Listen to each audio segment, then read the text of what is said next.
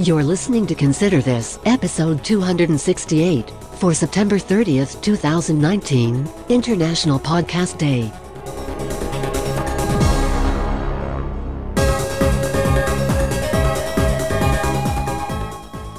Good morning, good afternoon, good evening, whenever, wherever, and whoever you are.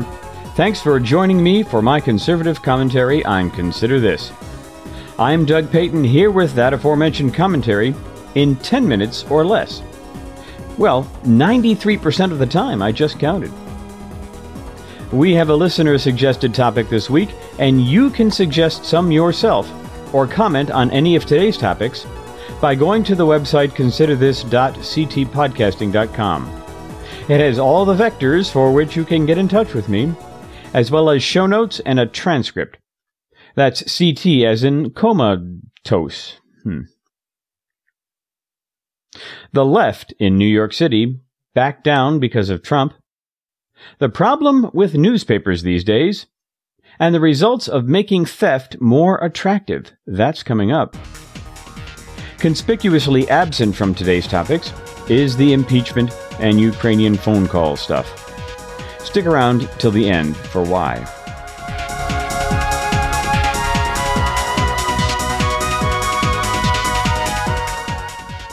Way back in episode 150, I explained the main reason why I was voting for Donald Trump for president the Supreme Court.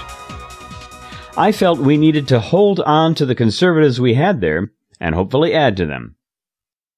What I wasn't considering was that the president nominates people for courts all up and down the federal system, and that also makes a lasting impression. And here's one of those impressions New York City has a ban on so called gay conversion therapy. Any counseling to help someone modify their same sex attraction is unlawful. New York City even goes farther than other similar bans around the country in that they ban it even for adults. That's right, willing adults are not allowed to make that choice. But minors are allowed to choose to kill their children anyway. But on September 12th, the gears started turning to repeal this law. And the person who did it was a Democrat, a gay Democrat, Corey Johnson. What could have happened to cause this change of mind? Well, he didn't actually change his mind. Instead, there was a change of venue. Well, actually, the venue changed underneath him. Here's his reasoning. Quote, Obviously, I didn't want to repeal this. I don't want to be someone who is giving in to these right wing groups. But the Supreme Court has become conservative. The Second Circuit, which oversees New York, has become more conservative. Close quote. And sometime in the future, counselors will have their freedom of speech restored, and adults will have their freedom of choice restored. I'm not going to debate or discuss the merits of such programs here, but I think that the change in the judiciary is going to bring back freedoms we've lost. I'm going to put this in the win column, and it's one more reason to hold your nose and a few other things and vote for Trump in 2020. Keep your freedoms.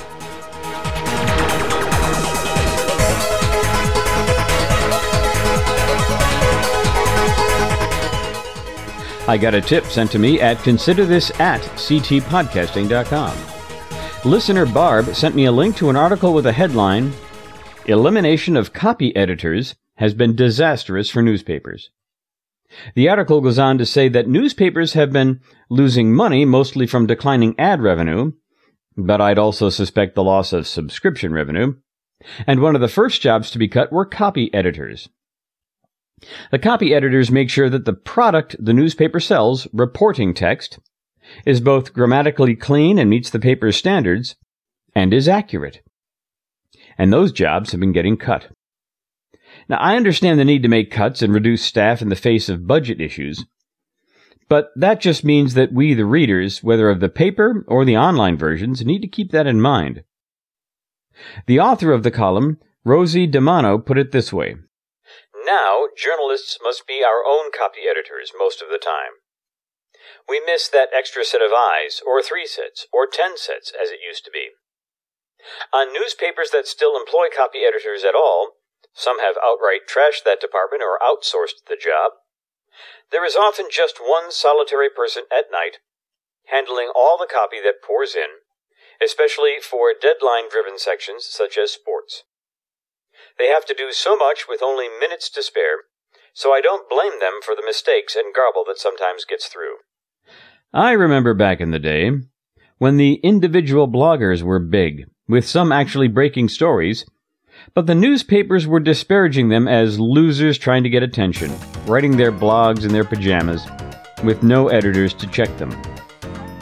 Seems like these days, newspapers are becoming the blogs they ridiculed.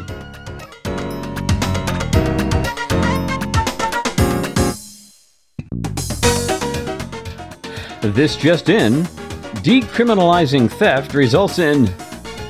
Well, I'll let you think about that for a bit while I relay this story. Back in 2014, California passed Proposition 47, called the Safe Neighborhoods and Schools Act. One way it tried to make neighborhoods safer was to decriminalize a number of smaller offenses, including retail theft. The law raised the value of the amount of merchandise someone could steal while still only being charged with a misdemeanor to nearly $1,000.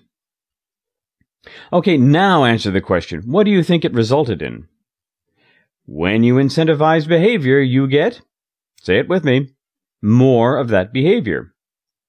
Realizing that a slap on the wrist awaited them only if they got caught, the young whippersnappers out there do what's called a mass grab and dash. Large groups of kids run into a store, grab an armful of stuff, jump back into their cars, and off they go. It was completely predictable.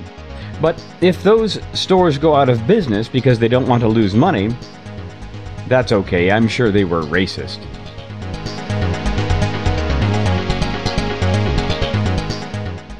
And finally, as I said, no, I'm not going to discuss the call between Trump and the Ukrainian president and the impeachment inquiry that started before all the facts were out.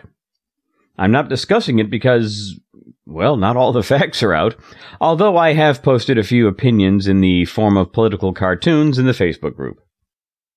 I did notice this set of tweets from Hugh Hewitt, quote, Thank you, whistleblower. Before this began, I didn't know that Hunter Biden had been paid $50,000 a month for five years to sit on the board of a Ukrainian gas company while his dad was VP. I didn't know about the China deal. I didn't know that at Joe Biden bragged about a quid pro quo in Ukraine. I didn't know if anything about any of these facts is corrupt. I haven't seen any evidence that they are. But no doubt U.S. Attorney Durham has a broad writ. We should all just wait and see, as I advised on Mueller. Doubtful Wile E. Coyote Dems Manhattan Beltway elites will wait.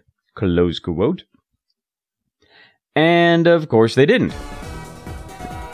Well, let me know what you think. Get your predictions in now on whether impeachment happens or if Trump gets convicted by calling 267 call CT0 267 225 5280 or writing me as Barb did at considerthis at ctpodcasting.com. Just think, we could have an impeachment fight, a presidential campaign, and maybe even a Supreme Court confirmation hearing all at the same time in the coming year. Oh, stay informed because this is going to get wild. This is a great time to consider this.